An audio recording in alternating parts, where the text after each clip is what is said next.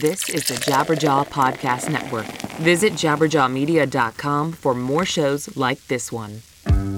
We're all so used to putting our information on the internet that it's hard to remember that major corporations are benefiting from this behavior. In the music sphere, many sites don't allow artists to access and own their own data, such as the email addresses of their fans. But one company is out to change all that. Welcome to the future of what? I'm your host, Portia Sabin, president of the independent record label Kill Rock Stars. Support for the future of what comes from Merch Table. Since 2002, Merch Table has operated and managed online stores for hundreds of successful musicians, record labels, comedians, artists, and small businesses. Big or small, set up shop today by visiting merchtable.com. On today's show, we turn a spotlight on Cash Music, a company that exists to allow artists to control their own data and their own income. It's all coming up on the future of what? Can I have a taste of your ice cream? Can I lick the crumbs from your table? Can I interfere in your crisis? No, mind your own business. Support for the future of what comes from Sound Exchange. You're listening to the future of what? We're talking to Maggie Vail of Cash Music. Maggie, welcome to the future of what? Thank you. Excited to be here. Yay! I love in-person interviews. It's much more fun than, than staring out the window while I talk to somebody on the phone. Yeah, I bet so. so I'm excited that we are talking to you, and it's perfect timing because you were the vice assistant executive vice. We vice were president- what the heck? co-executive directors. Co-executive directors. directors. Yeah, Okay. um, which was a very Prior. generous title that Jesse Von Doom gave me. He was the founder of Cash, and Right. he brought me in six years ago, and sort of immediately gave me that title, which is something he'd been doing for four years previously without me. And I was like, "Are you sure you want to?" He's like, "No, we're going to be partners," which we were in different ways, but I think, yeah, it's a, it's a big step up to be doing it alone for sure. yeah. Yeah. So this is good timing to talk to you. It is So obviously, I think the number one thing we need to talk about is what is cash. Exactly. What do you guys do? right. So lay it on us. Okay, so we are a nonprofit organization, and our mission is to help artists become sustainable in the digital age. So we do that in a couple of different ways, the main being that we build open source digital tools, and we have a platform of those tools. Basically, it's everything you need to connect directly to your audience from your own website. So it's not like a centralized site like a Bandcamp or anything, but it's tools like a physical and digital shopping cart for free, email for a download collection. So, in the case of Run the Jewels, they use that tool to give away their album for free and in exchange get an email address. Right. There's tour date management. We have a really large venue database. Windish were very nice to sort of give that to us. And then we have things like, you know, fan club stuff where you can log in. There's all sorts of small little tools when you log in there and in the, the platform. And oh my gosh, I'm rambling. Sorry. No, no, keep keep rambling. This is how we learn. but yeah, so there's there's things like social feeds. So you can pull in, you know, your Tumblr and your Twitter. You can pull in many different conversations that are happening with Twitter. You can do a hashtag and have that come in directly to your website. There's all sorts of fun ways you can utilize the tools. Right. But yeah, the idea is to take the basic layer of music technology and make it free and open and give it away as a resource. Right. So artists would be using this on their own website. Yes. So an artist would have to have a website. Yes. And then they would have to utilize these tools and monitor and do all the stuff that you need to do with the tools. Right, right. If you wanted to have somebody else, for example, fulfill your merchandise, so you say you don't want to do mail order or whatever, there are ways to sort of export those files and you know send them over to to a company that would do something like that. But yeah, I mean, I think at the end of the day, if you're very serious about having a career, you do need to have your own website, and you Mhm. do need to try to sort of build that fan base and push them there, push them there to you all the time. You know, I mean, that's your email list in a lot of ways is like, you know, we joke about this, but like your retirement. Right. you know what I mean? Right. It's it's serious. Those are the people that care. Yeah. And you want to make sure that you can reach them whenever possible. I guess the part about this that's so interesting to me that I think is also the hard part of Mm-hmm. this for for everything is that you know it's like the whole reason I do this podcast is because I think bands need to understand that this is a business. Yes. And that you can't I mean you can. You can be like I just do music because I love it and Right. blah, and there blah, are blah. lots of people that do, and, that's God bless them. Fine, Yeah. right? Exactly. But if you're serious about having this be your career, Mm-hmm. if you personally are not the business person, you need somebody in your organization, in your retinue to be the person who handles business. Right. And in a lot of bands' cases, that's a label. hmm Absolutely. But in a lot of bands' cases, now it's a manager Right. maybe who does that, or even maybe right. there's now there's label services through Right, management label company. services, Yeah. or even maybe there's one the drummer in the band is really into. Right. Yeah, but the the truth of the matter is you can't get away from needing all of those resources, needing Right. all of those, you know, people on your team, whether, you know, and you have to figure out is is a manager best for me? Do I want someone taking 10 or 15 or 20% of everything or is my better with a label and I can do these other things on my own? You know, it's Right. it's a tricky conversation. It is, but it's also worthwhile to point out that if you do need someone to do your business, you're going to end up paying somebody no matter what. So even if it's your own website and you hire your best friend Right. to manage everything because you have to write Right. songs, record, go Yeah, on yeah, tour, yeah. and be a band, you know, you need somebody who's Right. actually doing that. Right. Yeah, yeah, yeah. That's absolutely true. I mean, the the best part of the tools is once they are set up, they are very easy to use. Mm. But there are people that will never want to do mail order. That is Right. very true. Right, sure. Or they get to a certain point and they're like, okay, I've They done mail can't. order Yes, enough. And now we're on the road all the time. Right. I talked to Dan Deacon last summer at Pitchfork, and that was basically his point was he was Right. like, I'm touring so much that I just can't put those like lycra leggings Yeah, in, yeah. The, in the mailbox anymore. no, absolutely, absolutely. I mean, and that's actually something that we've sort of kind of tried to explore as well. Is like, well, if this is the service that people need, maybe we should offer it. But Yeah. that would be the for-profit right. sort of side of things. Right. Have, so have you thought now at this point, now that Jesse has moved on Right. and it's you, have you thought about creating a for-profit part of this? Yeah, we've thought about that for years in different ways. One of which is the tools. So, the way that they work is we don't provide hosting, we don't provide storage, but we teach you how to sign up for your own Amazon S3 account or Google Drive. But both things are integrated with the platform, but Google Drive is useless if you're trying to sell something. it's more like, do you want to send something to a friend? Here you go. right, right. And you don't want to pay anything and you don't want to go through this sign up process. But the Amazon S3 website, it's actually not that hard at all, but it's really foreign. Like you get to it and you're like, I don't know what any Ah, of these words right. mean. This is really uncomfortable. So I think that's where we see probably the most difficult part of what we do is getting people past that stage. Right. You know, it's like once you have the tool built, it's basically just embeddable like a YouTube widget. It's a JavaScript embed, just like a YouTube video. Right. So, like, once you get past that part of things, it's really easy. So, we have thought about, you know, perhaps doing some kind of easy storage, one click Yeah. as well as doing fulfillment. That's not a bad idea because then if you had that as an option, I mean, they could just, you know, purchase that part Right. and everything else is free. Yeah. Yeah. And we'll still we'll still always have the free version. Like if you wanted to take the hour or Right. 15 minutes, whatever it is to set up. Right. I mean, and it's so dirt cheap. S3 is so cheap. Yeah. Like I don't think I've ever paid more than like three dollars a month for it. For Whoa. yeah, I mean, it's bigger when it's like Run the Jewels have a new record, then we'll end up paying like eight hundred dollars. But you know what I mean? That's still nothing for Right. you know half a million downloads yeah. of Wow. a large file. Definitely. But it is funny because I mean you've you've been in the label business a long time before you were at Right. Cash. You were at working at Kill Rock Stars with me. Yes. Full disclosure. and uh, you know, so you know how it how hard it is sometimes to get artists to do anything. Oh, absolutely, absolutely. So the idea of having, I mean, we had a whole kafufti with an artist who, you know, wouldn't do something that took 10 minutes. So, you know, to to everyone's detriment. Mm-hmm. Right. You know, so it's it's sometimes it's a shock to think like, oh my God, you want them to like learn things in a I know. foreign language. Right. and there's lots of people that do. There's lots of people that embrace it, and there's plenty of people that never will. But we do believe, like, conceptually, that having these tools available and open and free does help everyone and, it- you know, sort of across the board. It's like if you have the option to do something like this, Right.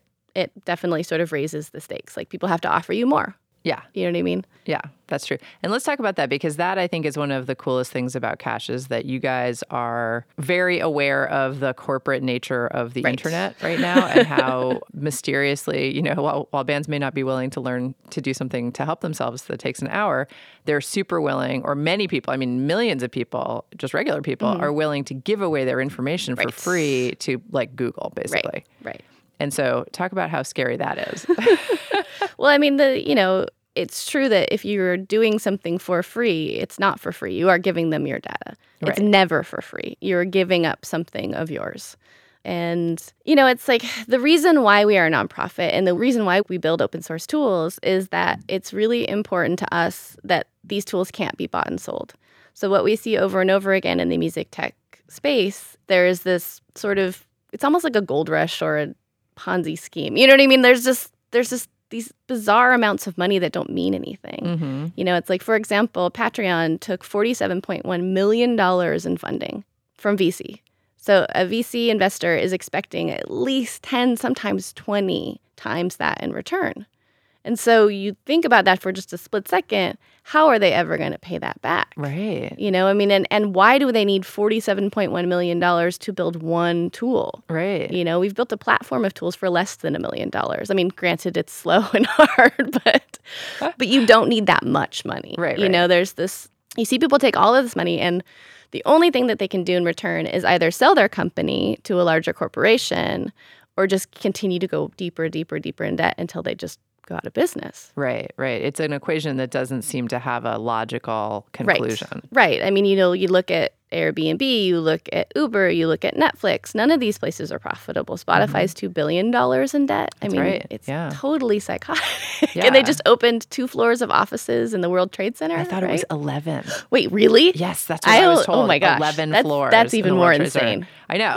I know. And I, I've had that conversation multiple times now with people Right. where it's like, you know, you guys are super in debt and you're not, your business model is not working. Why Right. get 11 floors in the World Trade Center? Right. Like, Because they have to do an IPO, right? So they have to seem yeah. really Yeah. together and that this is an inevitable sort of thing that'll happen, but nothing is inevitable about it. Right. You know, so what we see over and over again is that these businesses they do go out of business and it's like with the MySpace, you know, there was a artist from Seattle, Gabriel Teodros, who was on my panel at Upstream and he was talking about how he was one of the first adopters of MySpace music and he had 80,000 fans just because he was like one of the first people that embraced it. And so he got all of this attention and, you know, people were coming to his shows and then woke up one day and it was gone. He had no way to access those people oh, at wow. all. It was yeah. just gone, yeah. you know, and we just see that happen over and over again. I mean, I'm sure you remember this when Topspin was going to save the music oh, industry and yeah. everybody was going to all of these, you know, they were being flown to like Topspin seminars to learn how to use it. Right. You know, and Topspin is, is for those of you who don't know what it is, it was a sort of the for profit version of what Cash does. It was Right. like considered the direct to fan solution at In the, time. early days. I mean, this Yes. is like 10 years ago. Yeah, yeah, yeah. And Yeah. they were bought by Beats, and then so Beats took, you know, and it was just like this whole you whittling down, and so it still exists, but there's nobody to update it, and there's no one to do any support at all. Right. Right. And if that was your, if you put all your eggs in that Right. basket, that's where you ended up. Yeah, absolutely. And and a lot of people did. You know, I, I think Run the Jewels did their first record with Topspin Tools. Sure. And their manager was very excited to find us. was like, oh wait, Yeah. you know and, and also one of the benefits of doing things open source and doing technology in the open is that it's not a closed proprietary system it's probably going to what we see over and over again when people build things in small sort of silos is that that technology goes obsolete hmm you know when it's open and you have a community of people that are willing to help develop it it, it sort of lives it's alive Yeah. Right. Which is so fascinating because, I mean, I'm not up on that tech side very Mm-hmm. much, but i wasn't until i started doing this but it strikes me that there is less of that than there should be. Like, you know, people getting really excited about open source Mm-hmm. tech. Because I remember years ago, I mean, this is like so long ago, this is like 20 years ago, when I lived in New York, I was dating a guy who was doing open source programming and they were trying to come up with this like keyboard program Mm-hmm. that would be open source and anyone could add to it and so you could like create this keyboard that would make all these cool sounds and Oh, yeah. people would add sounds Right. Mm-hmm. into it and like it was this really really cool idea and then it just like went away or and i mean i never know what Right. what ended up happening with that but I, I've always, but that was like the moment that i knew about what open source Mm-hmm. was about and I, I was like wow this is really really cool if people are interested this could really take off Right. but i feel like people got really really like complacent they're like oh wait you mean i can push a button and amazon will just mail me right something right right Okay. everyone loves convenience Convenient. despite what they're actually giving up Totally. you know and, Convenience and has sort won. of yes i mean of. mass consolidation on the web is a real problem yeah and it's only getting worse it's Yeah. only getting more terrifying yeah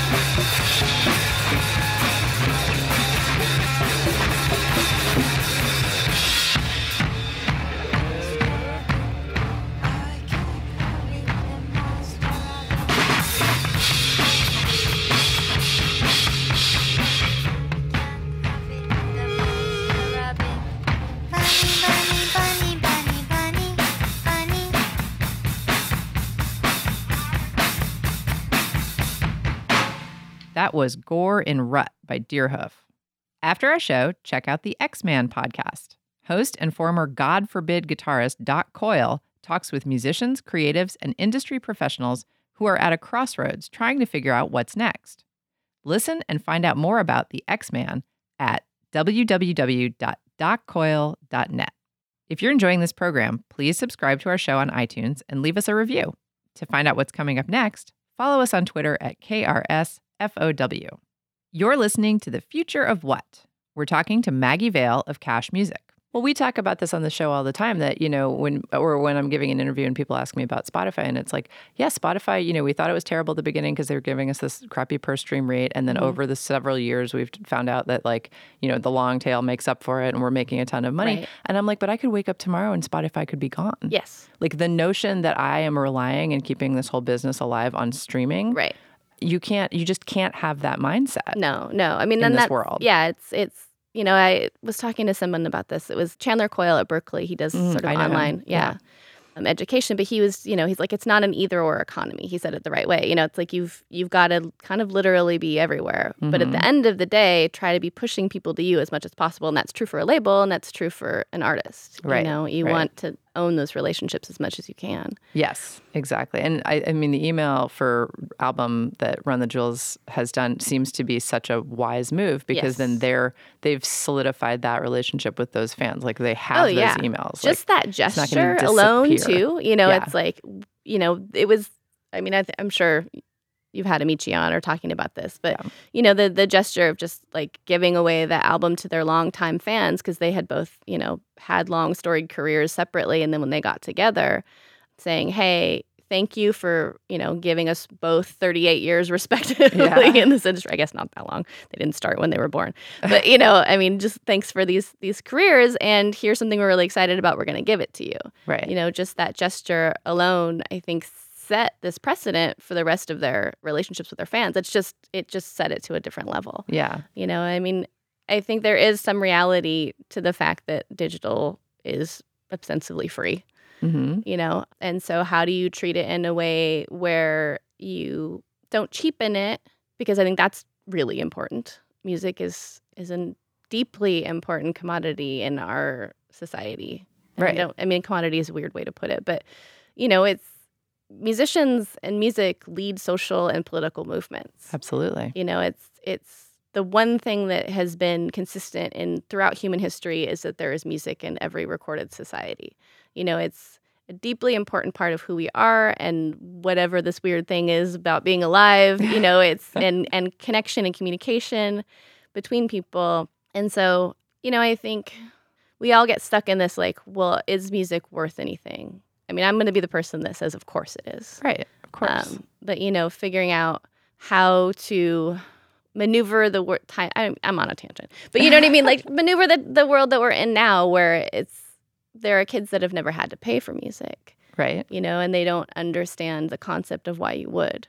Right. And so, getting people to understand that, you know, well, no, we all need to make a living in the world. Right. And so, if you want people to do this, you know, you're going to have to support them. But you know what's interesting about that is I feel like we have seen an evolution. And I feel like over the same period that we've seen an evolution in Spotify, you know, like the last three years, I would say. Mm-hmm. Yeah.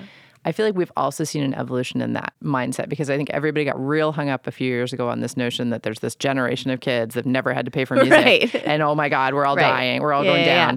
And I feel like, but those kids are like going crazy with cassettes and they're buying vinyl That's and true. they're going to shows Right, right. and they're buying t-shirts. And I feel like they do value music. I think when they came to music, they saw music as as the type of wallpaper that currently all entertainment is presented as. Right. You just open your computer and there's just everything. Yeah.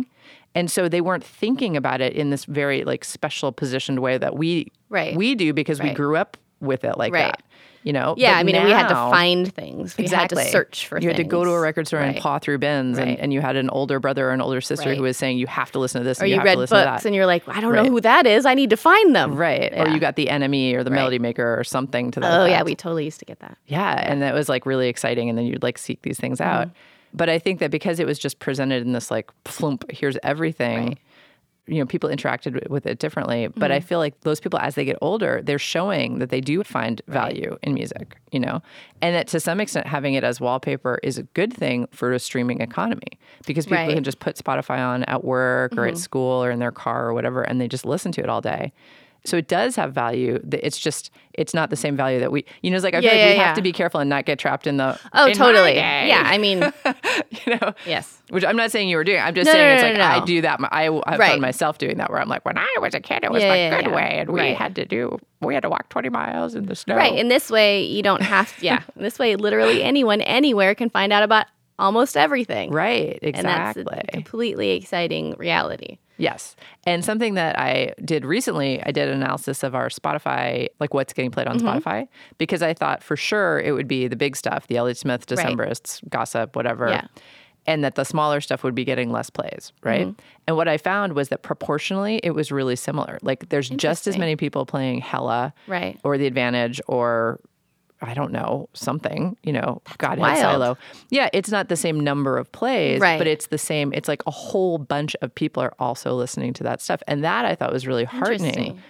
But because I think that's the power of streaming. Right. Because it's so easy. You're just like, oh, what's that? Click. Yeah. What's that? Right. You know, and so just this discovery process, I think, because if everything's out there, people are actually listening, which is amazing. Yeah. Yeah. And then this, how do we take it one step further? Yeah. you know is is how do you sort of pull them in? And then you know the sort of the beauty of the internet is we're all kind of obsessed with the scaling thing right because of you know the streaming economy. It's it's always been like well if spotify gets to this million mini users it'll be you know profitable or whatever. But i think it's important to also remember that with direct tools you don't need a lot of people. You just need to find your core heart you know like your fans the people that will take care of you. It's like the first tool was that we built was with Kristin Hersh of Throwing Muses and Donita Sparks of L7. They came to Jesse, the founder, at the time, it was like 10 years ago actually, and said, you know, we want to do something that's like a farm share or a CSA, but with our fans and with music. And so Jesse built what is essentially now the first sort of subscription style Patreon thing. And Kristin Hersh has uses that used that for the last 10 years. She makes a very decent living. Like her fans, they give her money, I think it's quarterly and she doesn't give them anything special other than just like a guest list. You know, they get all access to the music, but she's done that for 10 years. She makes a good salary and she's just been able to create on her own terms, you know. Right. And that's ideal. And I feel like that's funny. She's she was a trailblazer in that, but that's where we're at now. Yes. You know, it's like I keep saying we're we're in an economy now in 2017 where where you're gonna do best if you super serve the super fan. Right, right. And she's Right. got her like 300 people, but they're the people that take care of her. Exactly. You know, I mean, I think it's might it might be more like 500, but it's still like yeah. that's all you need. You don't need millions. Exactly, exactly, and that's what we found out in the in the label business Right. too. It's like if you can sell a thousand records to a thousand devoted Yes. fans, you're fine. Yeah, I actually use the example of working at an independent label when I talk about cash a lot because it's like, well, no, you you can do things outside of the corporate structures, do them directly and do them well and have careers. You Mm-hmm. Yeah. know, there's there's a lot of working artists that came out of the sort of indie label world that I grew up in, Sure. you know, and they're they're they're still around, still making money. Yeah, it's true. And you know, people who can be creative today can make even Yes. more. I mean, there's tons of opportunity. If you if you don't want to go the straight label route, if you don't want to just put out an album every 2 years and do the regular old album cycle tour, right, album cycle tour, Mm-hmm. You know, right. and you want to be creative and you want to be out there like, you know, we're going to do a video every 6 weeks and you guys are going to pay Right, for it and totally. you're going to and we're going to do this and this and this, you know, there now you can actually do that. Right. And that's kind of an exciting Yeah, absolutely. thing. In fact, this kind of takes this into so I talked a lot about the tools, but we also have moved more into doing some education around both how to use the tools, best practices for them, but also just about the industry in general and about the tech industry. Yeah. You know, we want to talk about how do these things work. I really actually we've been talking about starting a, you know, a series of horrible mistakes that were made. Because you know what? people learn from hearing those stories. Yeah. You know, people remember, oh, that's why I need to sign up for a PRO. Because we do also have like lots of like, this is how trademark works. This is how, you know, like there's one this week about how to read a label contract. Like, what are the important points that you need to understand? When do you need a lawyer? yes. You know, that sort of stuff. But, you know, those things are a little bit dry and they aren't going to be like shared and passed around, but I really want to do it in a fun way where it's like I know, I know. Well, that's why I do this podcast. Yeah, is I'm exactly. trying to make this entertaining, but it's important. It's but important. it's important information that people need to know. Yeah, you don't want it to be totally dry. Totally. And that's a really good point because I think that like the label contract, like how to read a label Mm-hmm. contract, that is so cl- critical because people often think labels are trying to screw you. Right. So they're hiding stuff in the Right. in No, the it's all it's all about transparency. Exactly. And Yeah. I'm like, I can't tell you how much I desperately want you to understand everything Right. that you're agreeing to. Right. Well, the Kill Rock Stars contract is like three pages, anyways. There's not a lot in there. yeah, it's four and the fourth is the signature right, page. Right. but yeah, I was I was Very looking short. over this article where it was it's written by a lawyer, of course, entertainment lawyer, and I was looking over it and I was like, oh, there's these clauses I've never even seen before because I only Oh, I worked at Kill Rock. Stars. I know, right? I have seen some label contracts I was in like, the last "They do years. that? Right. And I'm like, Wow. what? You can do that? Right. That's a thing? That's crazy. Well, I always talk about how I was the manager of the gossip when Right. they got signed to Sony and it was an 88 page contract. No, I remember that. Yeah. I, I mean, I've never seen anything like it. There was stuff in there that I was just like, you know, and your house and your children Right. and your children's Right. children. Yeah. it was just terrifying. References to breakage, which is something that doesn't even exist anymore. You know, it's like Oh that, yeah, that was like ancient technology. like all yeah. sorts of crazy stuff was in there. It was nuts. It was nuts. It's so nuts. But you know, it's also a relic of another time, mostly. Right. Um, it's funny to learn that so many of those, so many reasons for certain things in contracts were all Frank Zappa's fault. Ah. oh my God. Tell. It's like no, just like the concept of like you have to release an album within like you can't release another one within a certain time period Oh, to right, right, fulfill your contract. Like all sorts of things like that. He was trying to get around. yes. So he'd just be like, "Here's my five records. yeah. I'm out of my Here you go, I'm contract." done, right? yeah, it was Yeah. like there were like three different things like that that are just major parts of contracts now that were initially Frank Zappa's Oh, I love that. That's, that's a great story. I didn't know that. I was reading. It was like I've, I've read a bunch of books now, like you know how to understand the music industry or whatever. It was one of those books. Yeah. great. Yeah. That's awesome. Yeah. So now how many people are working at Cash? Right now, it's just me and there's a front end developer, cre- like designer, and then we have a part time developer. So it's just two and a half people right now. It's really lean. Yeah. The truth of the matter is, it's a really difficult time to be a nonprofit. Yeah. It's a really difficult time to be a nonprofit that's not focused on things like the ACLU or Planned Parenthood. You know what I mean? Like there's Yeah. it's it's it's hard to be doing an arts facing nonprofit. That's always been a little bit difficult to understand. Right. You know, it's like like I I do point out the the important point of since musicians leave movements, we need more voices than ever, and we need people who aren't just independently wealthy playing music. Mm-hmm. Um, but you know, it's it's going to take some time, I think, to get through. it's just harder than it's been. yeah. Yeah. I think I think every nonprofit is facing that. It's true. Like everyone I've spoken to is, is having a hard time. I mean, that is one of those things where it's like, I think I just don't have the personality to understand this. But like what you're saying about tech startups, where it's somebody with an idea about something that might work, can get millions Mm-hmm. Right. in funding. And Right. people like us who are like, here's an awesome idea Right. that's completely helping real people, Right. and we're a nonprofit, Right. can't get funded. No, because there's no investment. Because there's no return. There's no return. Exactly. Yeah. Even though for most of these people there is no return either. yeah. You know what I mean? Ultimately, right. Right. I but guess they that- have to put that money somewhere. Yeah. Yeah. So- well, so it's give it to a nonprofit. difficult to sort of convince. Yeah, so we actually, you know, we did create that subscription tool 10 years ago, but we didn't put it into the platform, the one that Kristin uses, until now. We're working on it right now. Um, and we're, we've launched something called the Cash Music Family, which is, a, a- you know, basically a way that people can support the organization directly.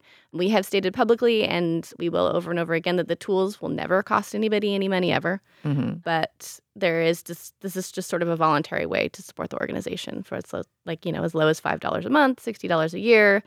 You can join and get all sorts of fun samplers from labels like Kill Rock Stars It's true. and Secretly Canadian and Saddle Creek and Polyvinyl and Sub Pop and Hardly Art. And then also there's like a bunch of artist curators. So it's Neko Case and Colin Meloy and Corin Tucker and Janet Weiss.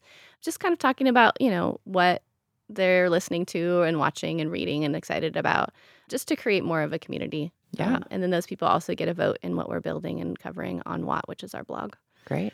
So we're gonna we're trying that, and actually, it doesn't have to scale to be very big to support us. Period. You know, it's like if we got twenty five hundred members at that level, we'd be good. Wow. Which you know, I mean, it's, we're struggling to get there, but it's totally possible. Cashmusic.org. Yeah. Is the, is the website? Okay, Yes. well, everybody go and become a member of the Cash Music family. It's a good organization. You should, you should support it. Maggie Vail is the executive director of Cash Music. Maggie, thanks so much for being with me today on The Future of What? Thank you. When you hung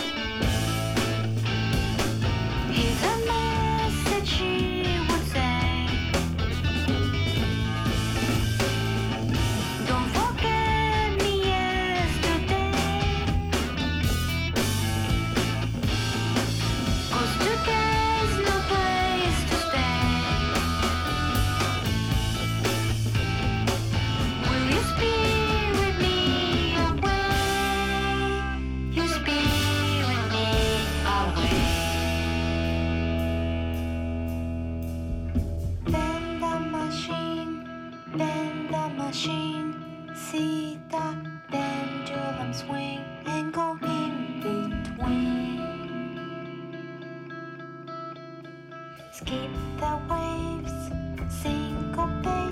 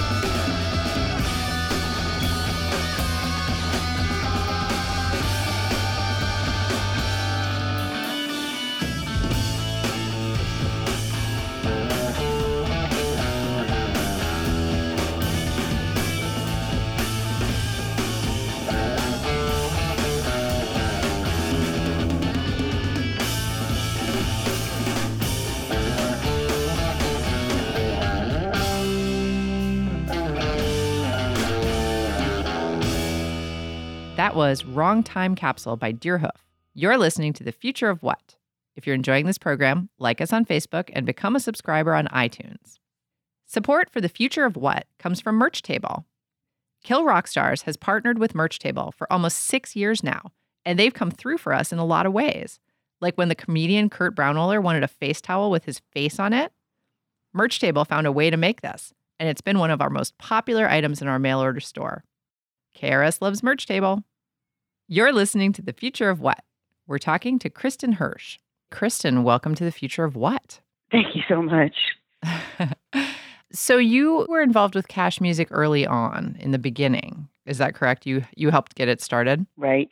We could see the need for independent musicians to become self sustaining entities as the corporations began to fall. Not that corporations shouldn't be suffering. I thought that was a good a good thing that was happening. But what happens when even something like a business begins to fail is that it, it flails around. There's this panic stage in the entertainment industry, which is still what music is considered, even if it's not entertaining music like mine. They begin to get more and more shallow. You know, they start appealing to the lowest common denominator, which is something they did anyway. But it seems as if the first soldiers to fall are the best ones. They're the most dispensable when you're trying to appeal to the lowest common denominator. These corporations you're talking about are labels, right? Major labels. That's right. Yeah. Yeah. I was on Warner Brothers Records. I was signed as a key member. And so I was able to extricate myself and my band all at the same time by offering Warner Brothers my first solo record in exchange for my freedom. And so we got out right before the giants began to topple. We could see the, those good soldiers falling ahead of us. Right. I see what you're saying. Yeah. And so Cash was an idea of this guy, Jesse Von Doom, and he thought we can make this work for artists, have artists be able to get their stuff out there into the world without using a label. Is that sort of the basic idea? Yeah, and my then husband, who was my manager, Billy O'Connell, was trying to solve this problem of the the low hanging fruits just falling to the ground. You can survive in the corner of a business making, say, an organic product that's bumpy and strange and high end only if the business allows for it. And there's nothing wrong with a music business, but the recording industry was no longer allowing for that kind of quality to even be marketed to to anyone, even people who were looking for it. There's so much noise. So Cash began really is very homegrown way for us to feed our children. My music had always supported the family, and we could see an end to that. As as willing as I was to put out five records a year and do a few hundred shows, it was no longer possible. So we wrote a sort of manifesto to our listeners and said, This is what we're about. This is what we want to try. Would you like to be our record company? And I found it humbling. I didn't want to ask for help, not because of pride, but because I felt it was it's enough to just like get out of work and miss dinner and spend 10 bucks on a beer to go to a show, you know, buy records. That seems like over and above to me. and ask them to do more than that seemed presumptuous. But they could see that their soundtracks were going to end. That's how they put it. Mm, yeah. And so it's important to some people. It, their life is a movie without a soundtrack. Right. And some people have had their life changed, if not saved, by music. So they are the ones who make it possible. And I don't call them fans for that reason because I've met some fans and they don't seem like listeners. Mhm. they could be fans of anything. Mhm. They're just fans. But a listener is a discerning player in this equation that happens between musicians and the people who want soundtracks. That's fascinating. It makes me think of so many things because I I'm thinking now, did that change anything about how you started writing songs once you realized that there was this group of people out there who were very strongly affected by the music you write? That is such a good question. And initially, I would have said absolutely not. Nothing can change a song. I can't change a song. It's not my place to do so. And yet, it definitely did. There's always an ear to the marketability of your product when you're on a major label, meaning dumb it down. there, there's no other way to put it. That's what they want. They want you to dumb it down. And it's not subtle. You know, I, everybody knows that marketing story. You know, we're all still really into dumb and hot, which isn't true. It simply is not true. the people who would listen to this music are not into dumb and hot. In fact, if I seemed dumb and hot, they wouldn't listen to the music. They wouldn't give it a chance. So it's I am no longer the story, and that dumb it down is no longer the story because they aren't trying to appeal to bad radio, and, that, that's it. So suddenly you realize that ear is just gone. That dumb ear is just gone. It left the Mhm. building, and the song can do whatever it wants.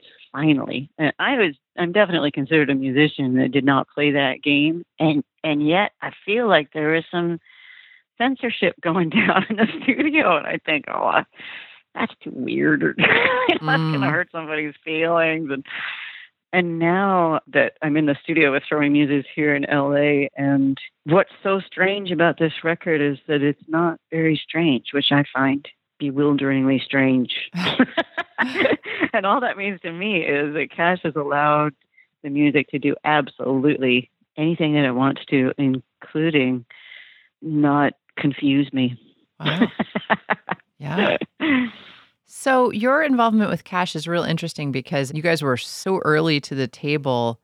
You guys were basically an early subscription service and an early crowdfunding sort of situation, which now, of course, is huge. But you guys did this like 10 years ago. So that's, I mean, you're trailblazers. when I started my band 50 Foot Wave, it was with this idea that we could be a cooperative. I had a girl tell me she was going to commit suicide in 24 hours. And so, of course, I spent the next 24 hours trying to keep her alive. And she said, You already did that because I, I saw a show through the window. I couldn't afford to go.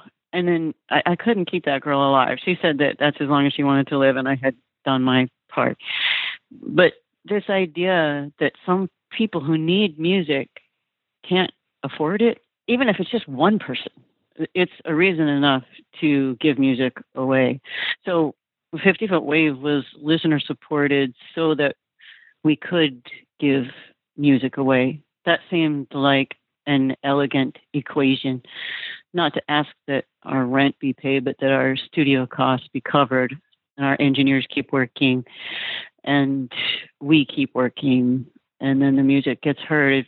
I mean it it sounds a little lame, but if it could help one person, then you have to do it. Yeah. No, I definitely hear you on that. With that in mind, what's your view on streaming? I've always been pro letting the musicians starve. it's like you, when you pick up an instrument, you think anybody's going to want to hear you play it? Like, why? And it doesn't make me real popular with people who try to defend my right to exist. but I'm not sure we have any choice but to keep passing the hat, which is what musicians have always done. Hmm.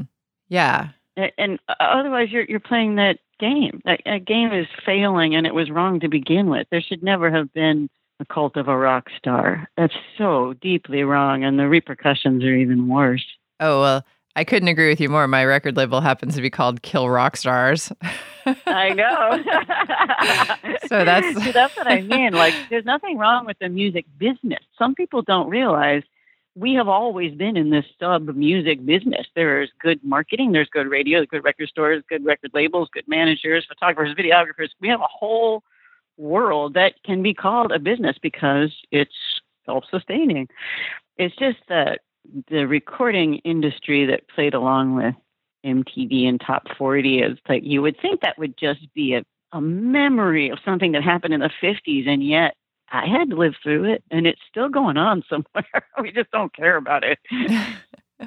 well, and a lot of people do, and a lot of people have a lot of money tied up in it, which is always surprising to me that that is still so lucrative. But it is, you know, it's it's there, it exists. Yeah, so does junk food and Twinkies, apples grow on trees. You know, it's sort of like I mean, what can you feel for someone who is engaged that way on planet Earth except pity? Just like, oh, like that's so stupid.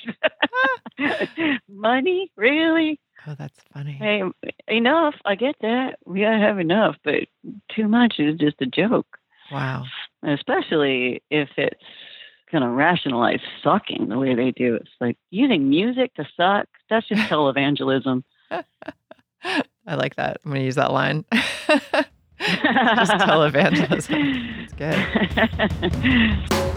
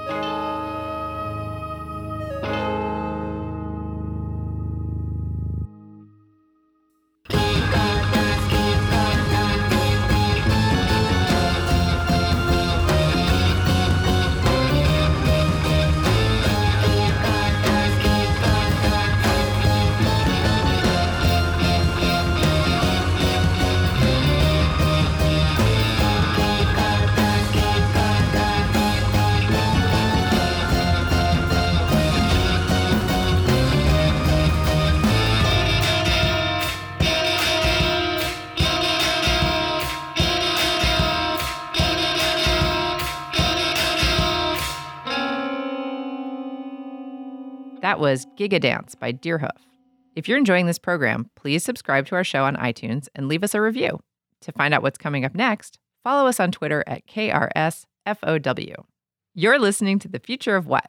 We're talking to Kristin Hersh. So now Cash, we're doing a profile in Cash today. So so I just want to ask you quickly.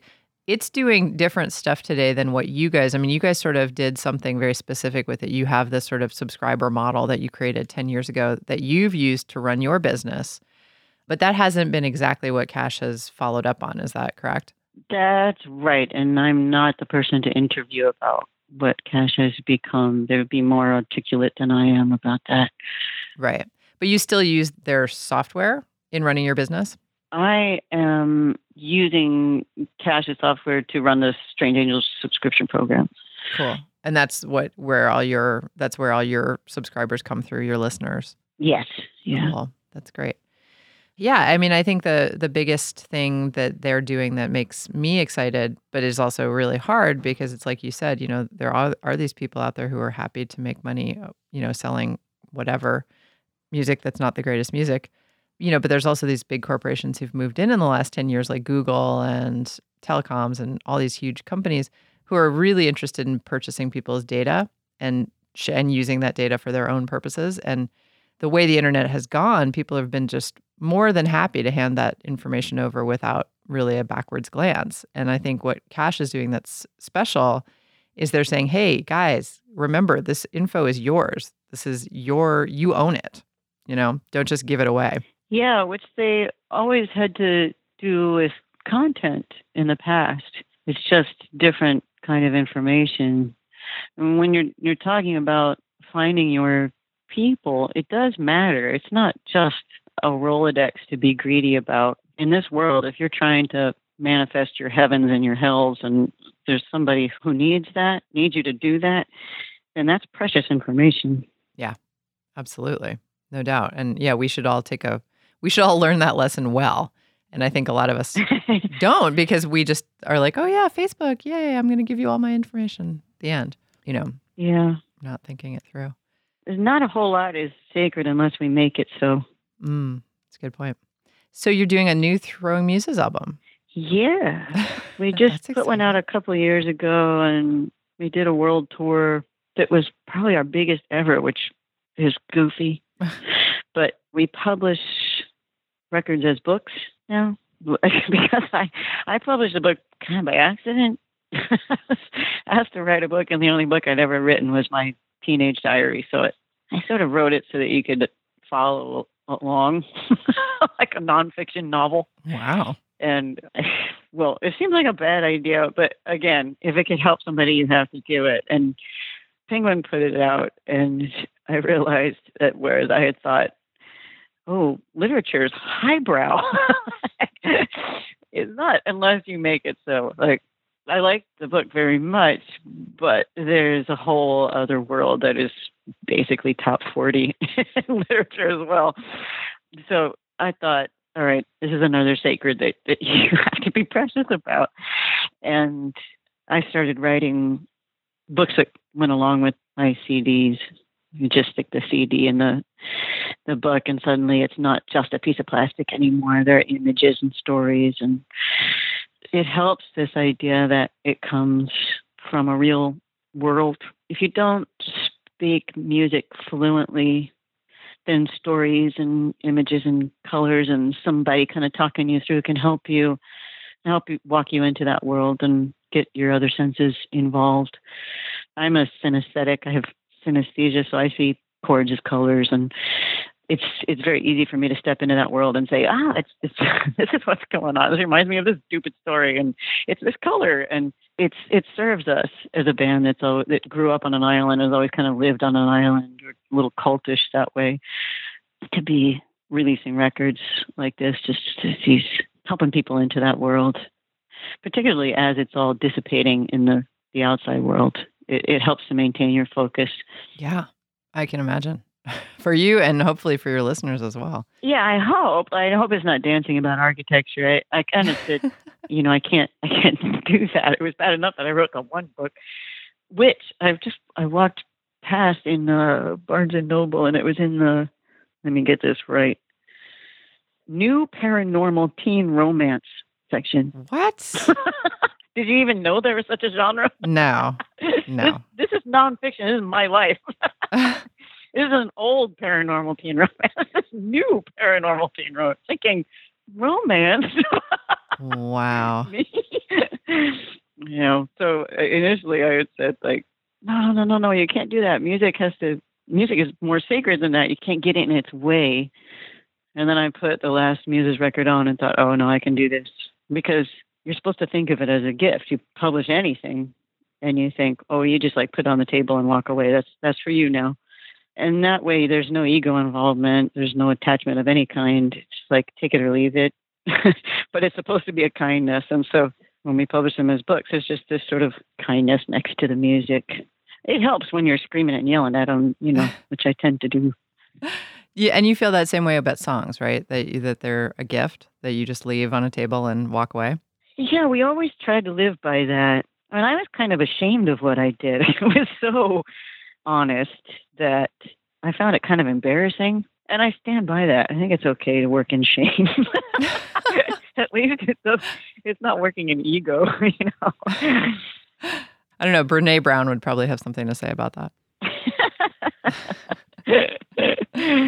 Oh We're gosh. just very goofy people. So the the goofiness is part of what makes you able to say like, look, this I'm not going to dress this up. It is what it is, and ma- and being in it together is the best we can do.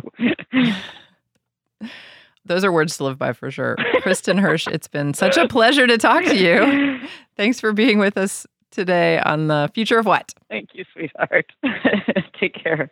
And that's our show. The music we played today was used by permission. You heard Deerhoof, and of course, our theme song, Mind Your Own Business by the Delta 5. Subscribe to our podcast on iTunes and leave us a review. For more info on our shows, check out our website at killrockstars.com slash the future of what. Our program was engineered by Brent Asbury at Beta Petrol and is produced by Will Watts and Anna McLean. I'm Portia Sabin, president of Kill Rock Stars. See you next Can week.